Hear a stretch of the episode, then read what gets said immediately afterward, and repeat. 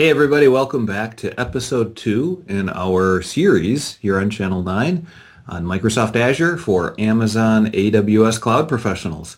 My name is Keith Mayer. I'm a principal architect for the Microsoft Azure Cloud Platform here at Microsoft and joined again by my special co-host, Gerald Tiu. Hey Gerald, how are you today?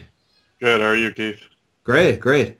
Hey, Gerald, um, for those people that, out there that, that may not have seen episode one and may not be familiar with you, could you spend just a couple seconds giving a brief introduction of yourself before we get started? Yeah, so I'm a senior cloud architect over at Microsoft, uh, and I work in the DX organization and help uh, specifically with a lot of media and entertainment companies. Uh, since I worked at some places like Pixar and ILM in the past, uh, and I also worked at AWS, and that's why I'm talking with you right now.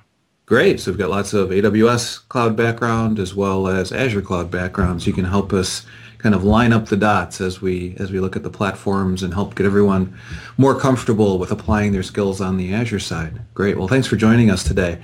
And uh, Gerald, last episode, in episode one, we spent a lot of time giving kind of an introduction to the Azure platform and some of the terminology and some of the top level differences or changes between AWS and Azure so that uh, to help prompt people through beginning to explore the Azure platform.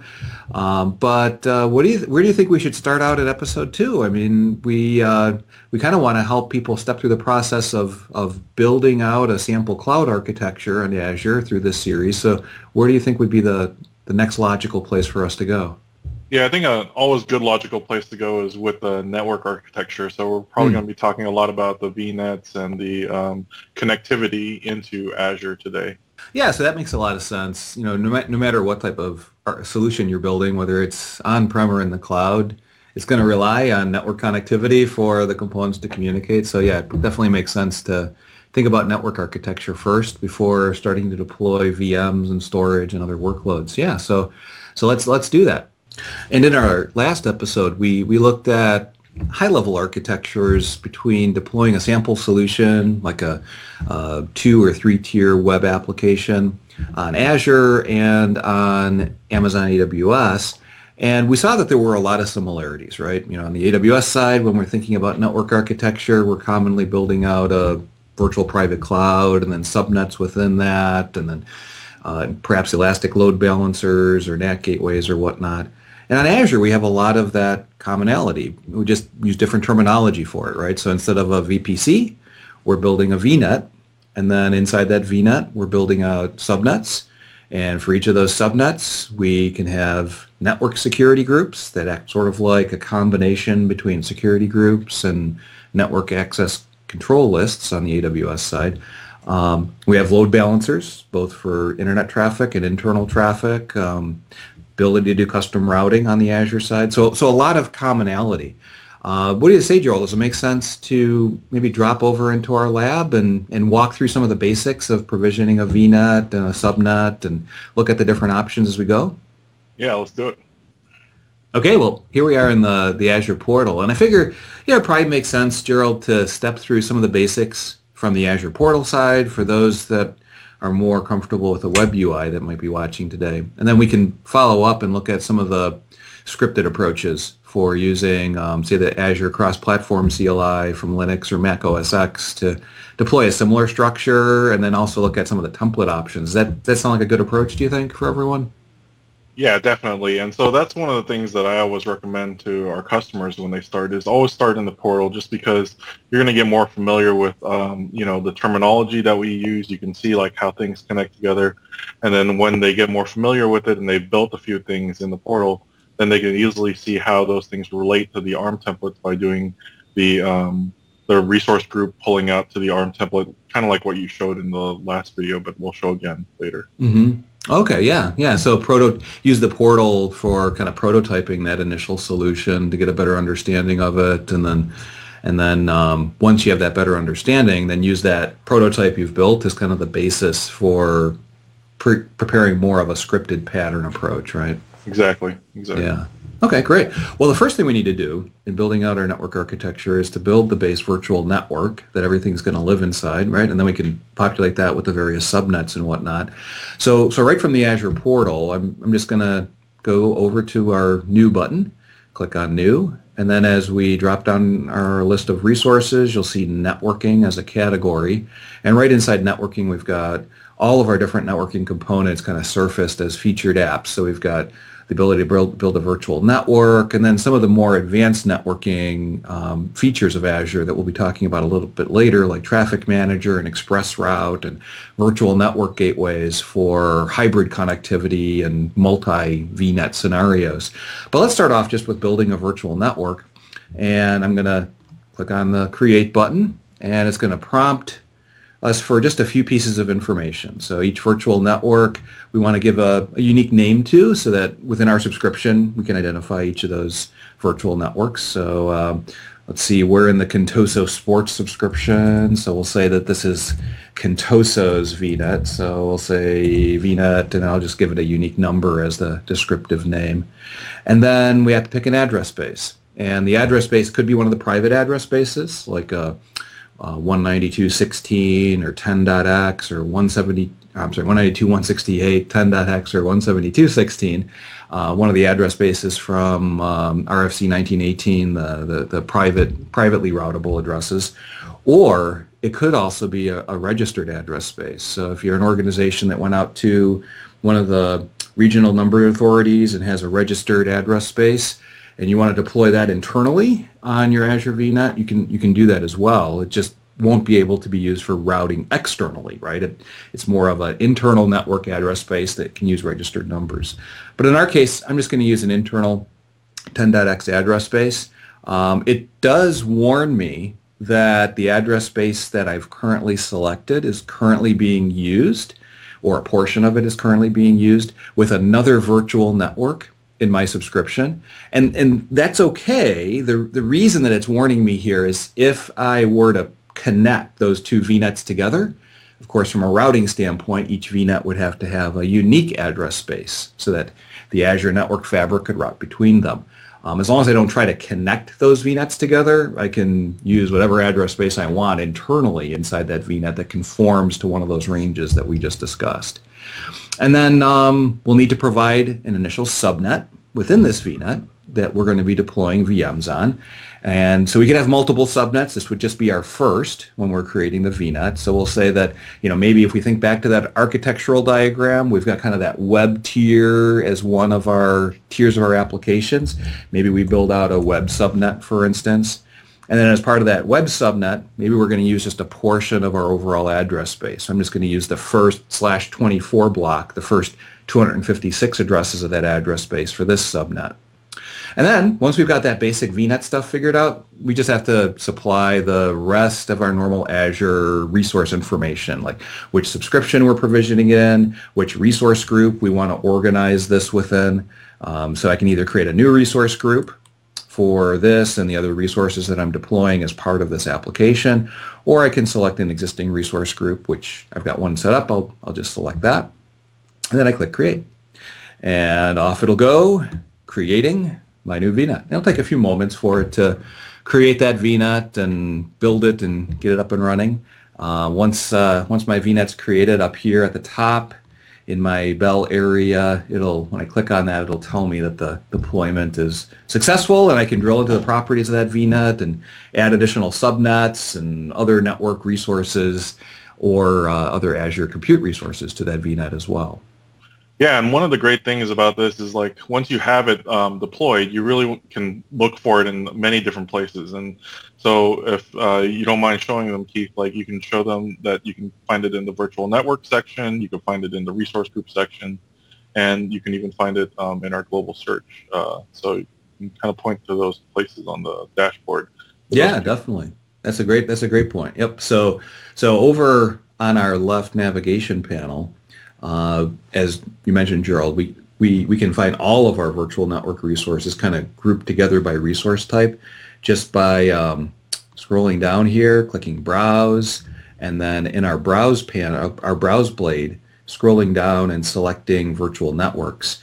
Now you can also pin, if you're going to be using virtual networks quite a bit, you can pin this category of resources over directly onto the side panel. You'll see I've got it pinned right here right now. And I've done that just by clicking on the little star button to light that up. And so once I've done that, regardless if I go in from the browse blade or the main blade here on the portal, it'll bring me to the same screen, a list of all the virtual networks throughout my subscription in all Azure data center regions and all resource groups. And I can find that new virtual network, Contoso VNet 3, and drill into the properties of it. And then on those properties, I've got my settings blade that I can use for adding additional network resources or configuration items to this virtual network. So if I wanted to add additional top-level address spaces, maybe in addition to 10.x, I also wanted to have 172.16 uh, be a address space that I could build subnets within inside the same virtual network. I could add that in. Or if I wanted to build additional subnets beyond my web subnet, maybe I want to add my my subnet for the database servers that I'm going to be provisioning as VMs. So I'll add a data subnet and specify an address range. And, and the portal's pretty smart in suggesting the next logical address range from the previous set of subnets that are already created. And if I want to associate that subnet with a network security group or a route table, we'll be talking a little bit more about those a little later in the episode. I can click and create new or select an existing network security group or route table for controlling traffic in and out of that subnet, or in terms of the route table, being able to customize the, the IP routing path for, for VMs in that subnet to reach either the outside world or other resources in the subnet or across a site-to-site connection. So pretty easy. So browsing and going into the virtual network category, that's one way of finding that. Um, you'll also remember that we put this virtual network into a resource group called Contoso RG. And in, as we build out that resource group, we may have lots of other resources that are all kind of interrelated as part of a single deployment. We may have uh, VMs, storage accounts, uh, virtual networks, gateways, all different kinds of resources. So we find a lot of people are, um, are actually browsing in at a resource group level. And so if I go over here and click on Browse, um, if I scroll up my browse blade, you'll see resource groups in the list, and I can pin that as well, so that it'll show up over on my side panel. And when I click on resource groups, it'll give me a list of all those resource groups that are currently in my subscription. You'll see I've got a bunch. The resource group that we built that virtual network inside was called Contoso RG. And if I click into the properties of Contoso RG, you'll see a list of all the various resources that have been previously built inside that resource group that are related to perhaps a particular application deployment, for instance. And um, if I wanted to see a complete list, there's only so much that actually displays in this tile. If I click on that tile, it'll actually exp- expand that into a full blade that will show me all of the various resources. So this becomes nice because it's more scoped around the context of a deployment rather than a discrete type of resources. And as I scroll through there, you'll see there's my VNet as well. And when I drill into the properties of that VNet, there we go. Same place that I was before when I browsed into the virtual network. That's another way of finding it. And then um, you also mentioned global search, which is a relatively new feature in the portal, but I find it's really handy because a lot of times you may have built a resource maybe last week or last night when you were half asleep and you forgot where you put it, right? And I don't know which resource group it's in, and I don't remember what kind of resource it was, but I remember it was called Contoso something, right? So I can go up here to my top bar and click on the search button, start typing, and it'll do a global search across my entire subscription, across all of the Azure data center regions that I've deployed resources in and all the resource groups and pull back a list of all of the items that match what I've what I've typed. And so you, you see Contoso VNet 3. I click on it, boom, I'm right in. So global search is probably the fa- if you know the name of the resource or a portion of the name of the resource, global search is probably the fastest way of getting to the properties of that resource from the portal. So Gerald, we've we've shown how to get started with networking through the Azure portal. You think it makes sense to show some of the other ways of being able to work with Azure resources? Maybe show um, networking through the, the Azure CLI, uh, which yeah. can run on Linux or Mac OS X or, or on Windows as cross-platform. Does that make sense? I definitely think so. I think the cross-platform CLI is uh, one of the most used tools, especially for all of our developers, and so showing them that would be great. Yeah, definitely. So I'm gonna I'm gonna go down here to my toolbar, and I'm gonna bring up um, a bash prompt. Um, this is actually using the new uh, Ubuntu user mode uh, command line shell for Windows 10. Um, so if you haven't seen that yet, it's kind of neat. It it's, uh, allows you to run uh, Ubuntu Linux user mode commands and tools on top of Windows 10 natively without having to spin up a full Linux VM. But the same Azure CLI that we're going to walk through can be used on Windows natively, on Mac OS X, on a variety of different Linuxes. So it's not not tied to Windows 10. Just a just a cool use case, right? Um, once you once you install the CLI, and I think in episode one we gave everybody a resource they can walk through for installing that CLI. When you uh, when you drop to the bash the bash prompt, um, if you just run Azure by itself, um, that will load up the CLI and it'll give you some helpful guidance on getting started. Like first thing you need to do is log in to your Azure subscription through your Azure account. And so you can do Azure login and then specify a username and a password, or you could use a certificate to log in or, or whatnot. And um, one of the cool things it, with this CLI is that it's very um, very user-friendly and very easy to discover what the command syntax is. And, and, the cool thing is the, the Azure CLI is very easy to uh, get started with, and it's very discoverable. For, for instance, if you were attempting to log in for the first time to your Azure account, um, as we said, we do an Azure space login, and if I didn't know what the various parameters were for passing my username and my password or whatnot, I can, at the end of any command line, any partial command line, I can just do a dash dash help, and it will come back with a full list of all of those parameters. So we can see here that as we read down the list, dash u or dash dash username can pass my username, dash p or dash dash password can pass my password. I also have options for authenticating with a service principal or a certificate or whatnot as well. Um, so I would just specify that to log into Azure and and it'll log me in and be successful. I, I, should actually already be logged in, so I don't need to do a login in my case. I should be able to confirm that I'm logged in by doing an Azure um, account show. And what that will do is it will show me who I'm logged in as. I'm logged in with my corporate credentials and which Azure subscription I've currently selected. So it's the same subscription we were looking at through the portal, that Contoso Sports subscription. And um, one of the pieces to be aware of is that with Azure, much like with AWS, there's kind of a, a classic mode of using and provisioning resources, and then there's a new mode called Azure Resource Manager, much like AWS has a classic mode and a, and a, and a newer mode when we're using the Azure CLI, we want to make sure we're in that Azure Resource Manager mode so we can take advantage of a lot of the new capabilities. And so we can switch to that mode using the Azure config command and just specify mode and then ARM for Azure Resource Manager. And that will make sure that we're switched into the mode for provisioning and managing new resources instead of the old classic mode. Once we've uh, switched over to the Azure Resource Manager mode, um, one of the things that we saw in the portal was that our resources are organized into resource groups.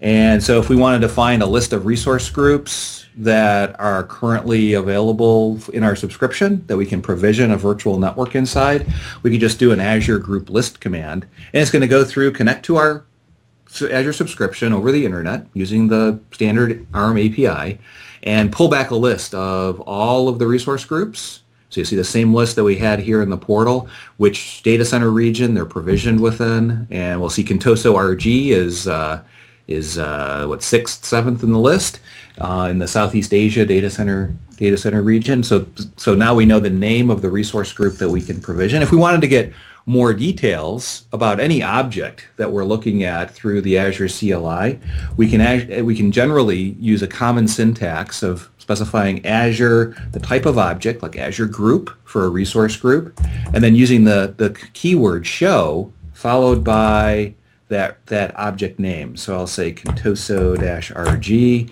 and that will pull back more detailed uh, values, more detailed information about that resource group. So in this case, as I scroll back a bit here, we'll see that um, inside this resource group, we've got our name, our data center region as the location. Uh, we optionally could have put tags on this resource group. Uh, much like in AWS, you can use tags for organizing your resources. Same thing holds true in Azure as well. Um, and then it shows us a list of resources that are currently provisioned in, inside that resource group as well.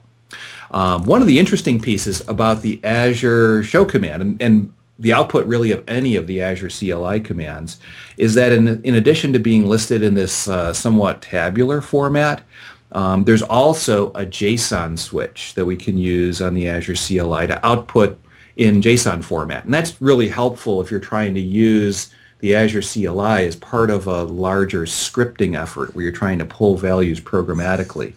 For instance, we see here that our resource group is in the location of Southeast Asia, but if we were trying to programmatically pull that location out as one, just one of the properties, for instance, we could drop down to our command prompt, issue the same command, but uh, include the JSON switch at the end. And you'll see that when the details return back, they're actually returned back in a, a very consumable JSON format. And so if we scroll up to the top here, here's the location, uh, the location value in that JSON object that's been returned, object collection. And if we wanted to maybe return back into our script just one or two specific values out of the return JSON object, well, we could use a standard tool like, uh, you know, maybe JQ, for instance, and pull back just the location value, we'll say. So we could return that back into a script that would then do interesting things with it, like provision other resources in that same location that the resource group is created in or, or, or things of that nature. So really handy uh, to use that JSON switch when you're, when you're uh, trying to leverage the Azure CLI uh, as part of a script rather than leveraging it interactively. Well, we've talked a little bit about getting started with the Azure CLI and using resource groups, but really the focus of today is around networking. So let's look at doing some of the basic networking stuff. So in Azure, uh, in our Azure CLI, we've got a general keyword called network. And if we run Azure Network, we'll see that because there's lots of different network objects that are available and different ways of configuring network very flexibly in Azure, we've got lots of choices here. So we've got uh, everything from managing VNets to subnets to load balancers, uh, lots of lots of complexity and options for load balancers, public IP addresses um, in the um, AWS world, which you might think of as elastic IP addresses, uh, VM NICs, network security groups for controlling inbound and outbound traffic routing, Azure DNS, um, traffic manager for global load balancing, route tables, local gateways, VPN gateways, on and on and on. Um, so lots to uh, kind of dig into when you're exploring networking. But in our case, let's just go through a basic example of doing something similar to what we did in the portal but do it through the CLI. So we'll build out a, a new virtual network. So I'll use Azure Network uh, VNet and specify create, and then I'll specify the name of my virtual network uh, that I want that I wish to create. So let's call this one Contoso uh, VNet 04. The last one was called 03.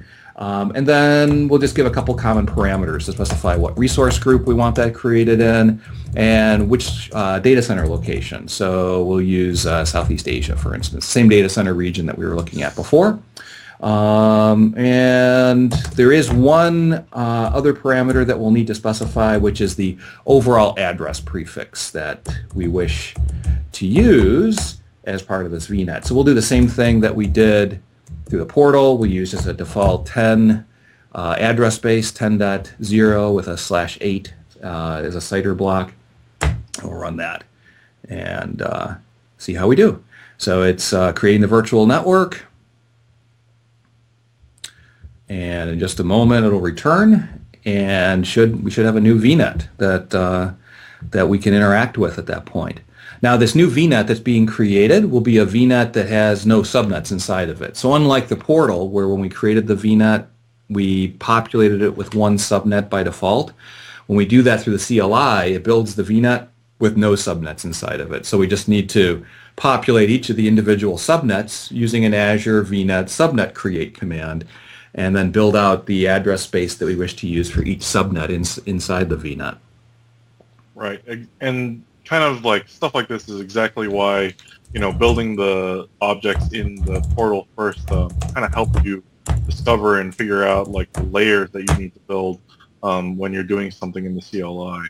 So in this example, you also noticed when Keith built out the uh, VNet, that he you don't see that oh like this address space is being used by another VNet in the same resource group. That's a that's something that the portal showed you that this doesn't obviously. So mm-hmm. there's a lot more um, like knowledge that you have to have on your side to make sure that you're doing the right things. I'd, I'd say.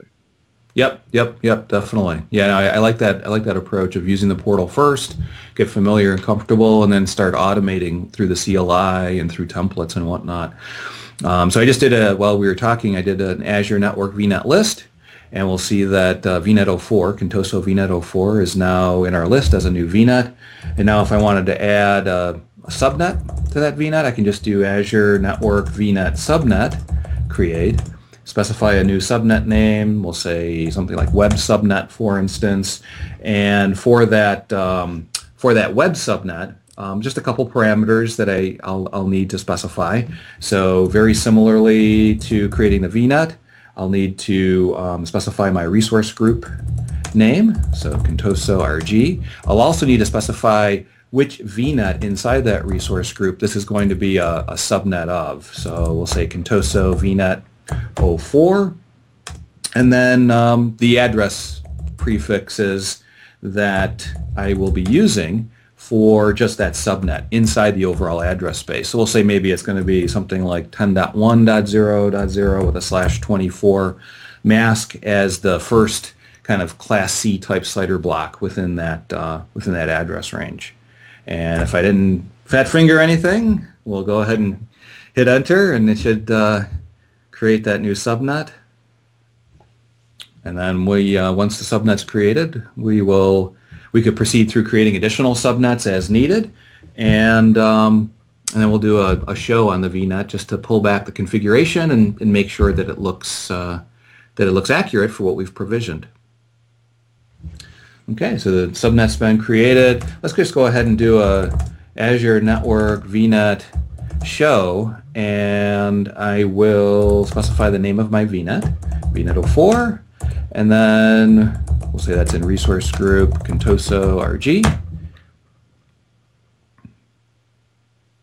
And it'll come back and show me here's the overall properties of my VNet, here's the overall address space, here's the first subnet that I've just built, here's the address prefix for that subnet, and if I had additional subnets, it would come back with that as well. And just like we saw a little earlier on our Azure group command, we could also prefix this with, or suffix this, uh, end this command with a dash dash JSON switch and have that same output spit back into JSON so that we can programmatically loop through, find, figure out what the subnets are for a particular VNet and use a script to provision VMs on an appropriate VNet with or appropriate subnet with, within that uh, within that virtual network. So Gerald, we've looked at creating a VNet with some subnets as a base network infrastructure through the portal. We've looked at doing the same thing more programmatically through the Azure CLI. But I'm finding that a lot of the customers and partners I'm working with are really excited about the templating capabilities that are built into Azure Resource Manager to be able to take an entire configuration without having to iterate through multiple CLI commands and package it up as a deployable template. Uh, using Azure Resource Manager. Do you do you see the same thing? A lot of a lot of people moving down the te- the template path. Yeah, definitely. I mean, like uh, templating is definitely the fastest and quickest way to get uh, your resources added into Azure. And once you become super familiar with what exactly you want, um, I find that the customers will tend to lean towards the templating method to get their automation and all their scripting done. Um, and the website that we've got shown right now is something that we alluded to in the first um, episode, where we have these quick start templates for basically hundreds of different deployments, anything you could possibly think of. So it's a great place once you've already gotten familiar with the portal and the CLI tools, to go through and look for things that you possibly are um, are building because a lot of times someone has already built something very similar that you can just tweak um, with the templates.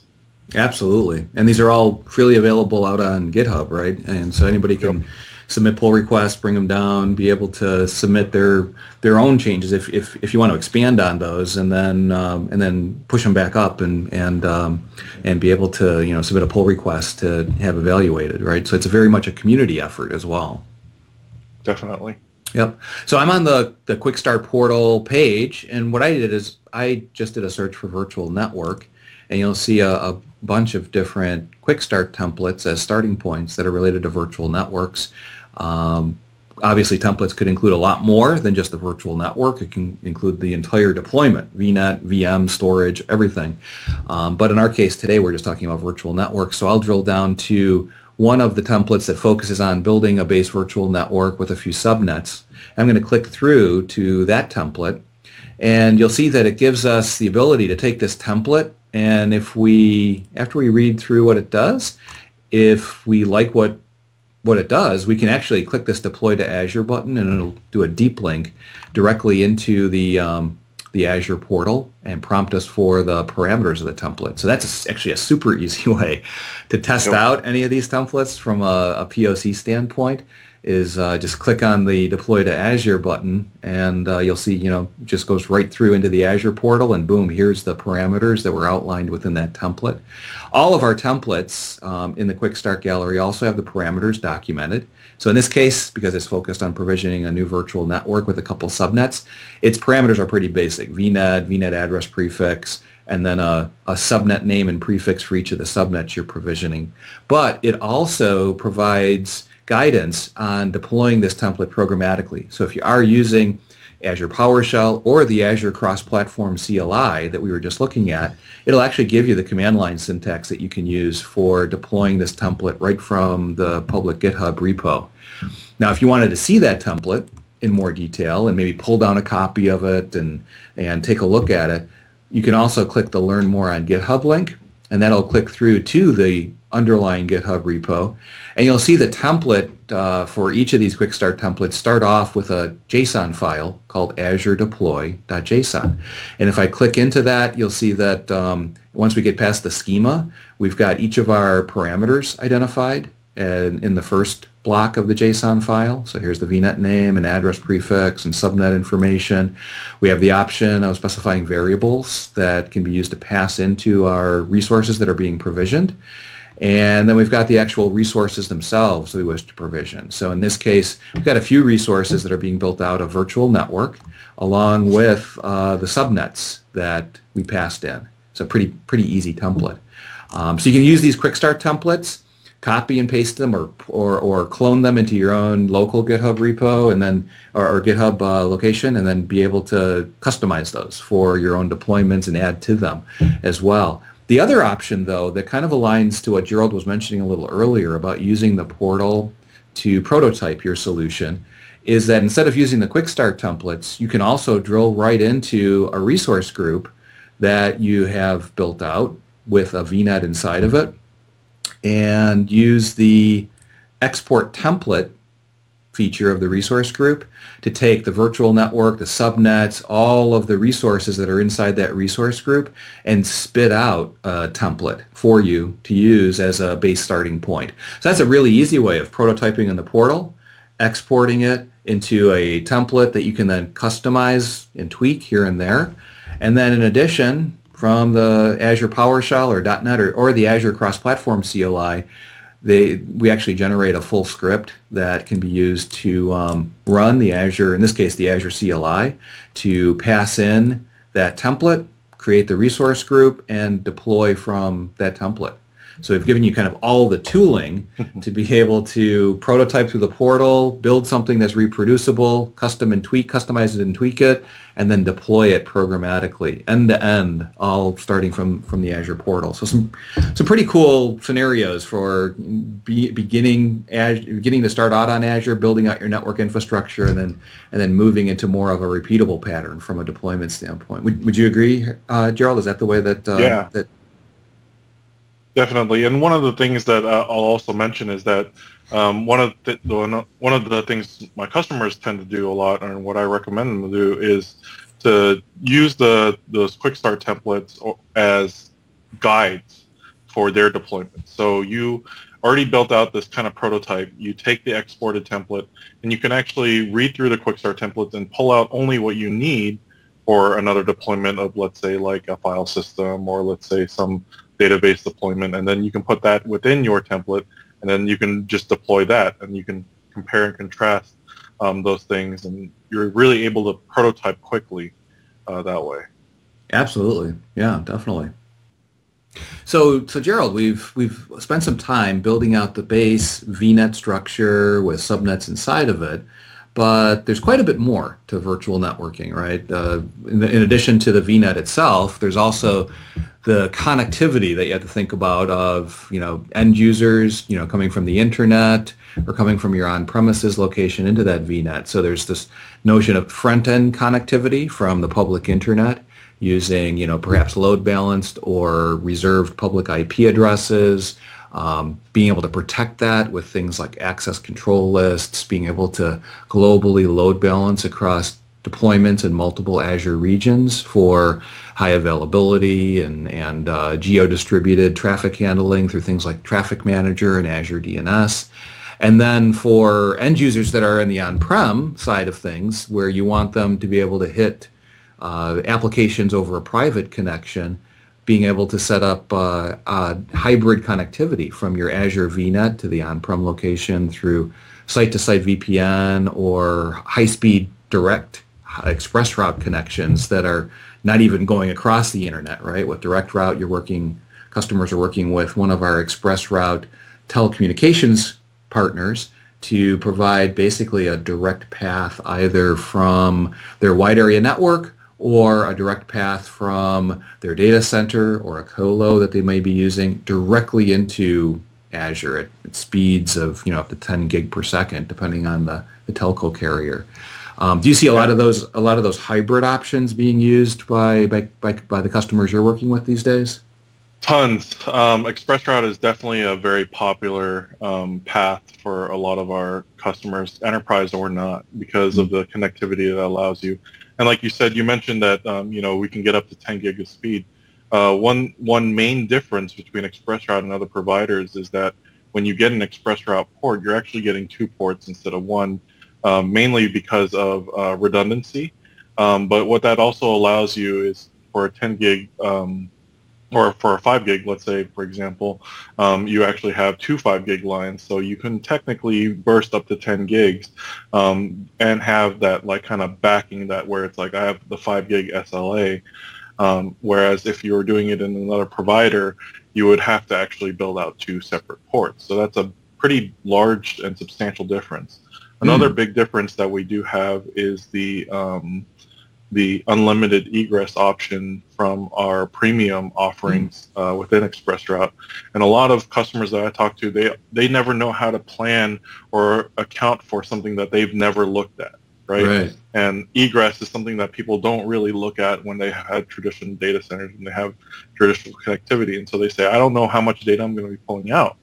Well, that's something that is really concerning, if they have something that really does a lot of egress, we have this option, and um, it's really great for a lot of our customers. Mm, great, and and you had touched, uh, you'd mentioned briefly SLA. I think one of the other differentiators that I've seen is that you know these hybrid connectivity options, whether it's ExpressRoute or site-to-site VPN gateways that are in Azure connecting back to an on-prem environment, customers that have implemented hybrid connectivity tend to rely pretty heavily on that link. And from an Azure perspective, we provide an SLA around the availability of the VNet gateways that are serving that connection in the Azure VNet. And my understanding is it doesn't necessarily apply to other cloud providers. Is that is that what you've seen as well? Yeah, um, our SLAs are are much like more stringent I've seen than other providers I've worked with, and it always surprises customers. Um, not when you're working through the solution, but when a problem actually happens, right? Mm-hmm. Uh, and they're working in the other provider, and they go, "Oh wow, like I didn't know that, you know, like we didn't have this SLA, or like that's not what this SLA stands for." So it's definitely something that if connectivity and uptime are really important to you, like it's something that you should talk to with your your Azure professional as well, well as any other professional that you're talking to for cloud. Yeah, definitely. And, and one of the other big differences that I've I've seen is that with ExpressRoute in particular, um, rather than ExpressRoute, rather than connecting just into one Azure data center region, like a lot of the other cloud providers have, where you know you're connecting into this data center region. With ExpressRoute, you're really connecting into the Azure backbone network, right? And so if you've got application deployments across multiple data center regions through one ExpressRoute circuit, you can then ride the Azure backbone to gain access to, to route traffic through your ExpressRoute connection to any Azure region within a continental area of your circuit, or if you're using the premium offering of ExpressRoute any, anywhere globally in any of our Azure public cloud data center regions. So it's um, really providing some strong value to take advantage of the extensive network backbone that we have for Azure for your own application traffic. And um, from what I've seen, other cloud providers don't generally do that.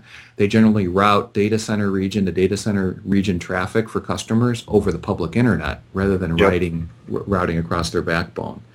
Um, and in terms of choosing locations to connect in to Azure, we've got lots of choices uh, worldwide for ExpressRoute and lots of carriers. So if if uh, if you're currently working with a telecommunications carrier, I'd be surprised if they weren't currently an ExpressRoute partner. The other option that ExpressRoute provides, though, is if you're using some of the Office 365 services like um, Skype for Business, for instance, for voice traffic, where you need some QoS. Well, obviously, over the internet, you don't really have QoS, but you can use, you can leverage that same ExpressRoute circuit to provide high speed and uh, high speed networking and QoS for voice traffic for Skype for Business in Office 365 over that common circuit. So with one circuit, you can now connect to kind of a full portfolio of cloud solutions, whether they're IaaS-based applications that you're migrating or deploying, whether they're PaaS-based services that you're spinning up for new applications that you're building as cloud-first applications, or whether they're SaaS solutions like Office 365 Skype for Business. Um, so definitely some uh, some good areas to keep in mind. Um, uh, beyond just raw connectivity, though, that's only part of the overall networking story with Azure. We also have um, a lot of other options to take advantage of, like Azure DNS, our globally distributed public DNS service, so that rather than relying on uh, DNS that might be located in just one region, Azure DNS is located across the world, highly available, very, uh, it responds back to, to uh, Anycast addresses so that it basically responds back from the closest Azure DNS server instance using edge-based name servers um, for that traffic. So, so any of your public DNS records, putting it into Azure DNS are, is a great option because you can scale your application across multiple Azure data center regions, but what's the first thing that someone's generally going to hit before they hit your application? They're going to hit DNS. And if they get a slow DNS response back from some DNS servers that are located in, in suboptimal areas of the world, um, they're going their their their expectation, their their perception is going to be that your application is slow for gaining access to it. So you want your DNS responses to be as fast and scalable as the applications that you're moving to the cloud. Uh, security is certainly another big area that we have lots of customers and partners focused around. And uh, in order to secure traffic in and out of a VNet or even within a VNet between different VMs or subnets, we have network security groups, which are sort of a combination between what AWS provides as network ACLs and security groups. They're stateful like security groups, but they have more flexibility in how they're assigned, right? They can be assigned at a subnet level or at an individual VM NIC level to several, to one or several VM NICs. And it gives you a lot of flexibility, right? Because in the, uh, in competing cloud platforms, when I'm building out security like this, what my observation has been is that you end up having to build out lots of different security groups or ACL type objects to secure the different types of traffic. Whereas with network security groups, you can make a pretty robust set of network security group rules inside of a single network security group object that you assign at a subnet to be able to control traffic that's more general in and out of that subnet as a whole as well as be able to control traffic that's more granular down to a subset of VMIP addresses on, on that uh, on that subnet. And then certainly we have the ability to assign at a VM NIC level as well if you needed to get to ultimate granularity. Um, but is that what you're seeing as well, Gerald? Do you see a lot of um, flexibility in terms of how NSGs are, are designed versus versus um, some of the other cloud providers? Well, definitely. And one of the main things that I noticed, you know, at some of the other cloud providers is that people uh, kind of abuse the the layering fashion of their security groups. And like you said, they they have these huge security groups that are like hundreds and hundreds of um, like lists long. And what ends up actually happening is that actually slows down your network.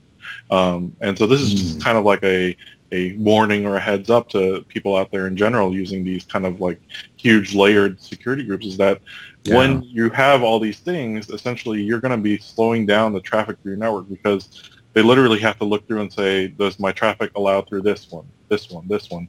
And until it allows that traffic, you're literally going through that list and then coming out of it. And so I've actually had a few customers where that severely slowed down their application.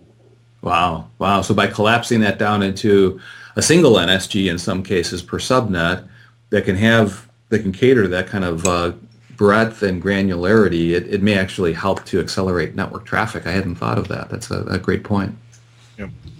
Yep, definitely. And, uh, you know, going a little further, we talked about assigning NSGs to a NIC of a VM. And we assign it at a NIC level because we provide the ability to have VMs provisioned with one or more network interface cards. Uh, so that you could have a VM perhaps running as a network virtual appliance with a NIC on a DMZ subnet and a NIC on an internal subnet and using that network virtual appliance as a, a, a, deeper stateful inspection firewall. You know, the NSG rules are basically layer four rules. So if you were if you had an application where you wanted to have more of like a layer seven inspection uh, for for firewalls, you could use a, a network virtual appliance with multi NICs to do that. And um, and we've got quite a few offerings uh, of network virtual appliances within um, within Azure Marketplace as well. In fact, if we um, if we just pop out for a moment, back out to uh, Azure Marketplace, we can take a look at that list together real quick. So I'm just going to go over to um, the Azure Marketplace site. And the Azure Marketplace is where we have uh, thousands of third-party ISV solutions. And I'll just do a quick list for firewall, we'll say. And you'll see you know, lots of options for third-party firewall solutions uh, from, from many different vendors. Similarly, you may have very advanced uh, load balancing requirements. And so if we look at uh, load balancers, there's lots of options from big names in the load balancing space that are all deployable as Azure virtual appliances. And for any of these, if you click on one of those Azure Marketplace solutions, you can select the tier of that solution that you'd like, and then uh, click Create Virtual Machine, and it'll take you right into the Azure portal through another deep link, similar to when we're using Quick Start templates, and give you kind of a first-party experience of uh, provisioning that VM from from that template in the Azure Marketplace. And then from a building standpoint, you can either buy licenses from the, um, the third-party provider for the software that's pre-provisioned inside there, or in some cases have it actually just bill you through the normal Azure billing process. So pretty easy to get started and and and and, uh, and, and pretty cool for being able to easily spin up network virtual appliances from that standpoint. Uh, load balancing, we just mentioned. Load balancing um, is actually a, a, a big topic in and of itself when we're designing scalable, highly available application architectures. And we've got several ways of allocating IP addresses and load balancing across them. Uh, we certainly have the ability to have public IP addresses uh, in, in, AWS world, similar to what would be called an elastic IP, assigned to the load balancer. We also have the ability to assign public IP addresses directly to a VM's primary NIC interface. Um, if it's assigned to a load balancer, we can use that load balancer to load balance traffic across multiple VM instances for uh, more highly available scenarios. But we do have some other load balancing options beyond just normal IP-based load balancing built into uh, built into Azure, um, and we can use these options in more of a tiered-based approach so that uh, we can use these in a tiered-based approach so that if we had multiple deployments across different data center regions, we could use Azure Traffic Manager as a global DNS load balancer to load balance across those multiple deployments. Inside of each deployment, we could have a layer 4 load balancer with a public IP address assigned to it, load balancing across the application workloads at a VM level. Or if we needed more sophisticated layer 7 type load balancing, we've got our own network, our, our own uh, application gateway appliance that can be put in place, or we can use one of the Azure Marketplace load balancing solutions if we need some really advanced capabilities around load balancing. Uh, so we've got the ability to kind of start small and grow up through these various load balancing needs all the way to multi-region distributed application workloads. So pretty sophisticated from that standpoint. Well, Gerald, today we walked through a bunch of different options available with Azure Storage for standard storage, for premium storage, for faster SSD access. And we also looked at the various options that standard storage can provide beyond just storing disks in the cloud for virtual machines, providing object storage for block blobs, file storage that's accessible via CIFS or SMB3, uh, table storage for kind of simple key value type databases, and uh, queue storage for building distributed applications that have uh, queues used to connect the various application tiers. Um, Gerald, thanks so much for, for joining us today. It was re- really a pleasure having you on the show again and, and uh, getting your insights. No problem, Keith. Anytime. Great. And thank you, everyone, for joining us today as well. We look forward to seeing you back in our next episode of Microsoft Azure for Amazon AWS Cloud Professionals. And be sure to check out the resources that are located at the bottom of the page that you're watching today's video on to help you get started further with, uh, with Azure and storage. Thanks so much, everyone. See you next time.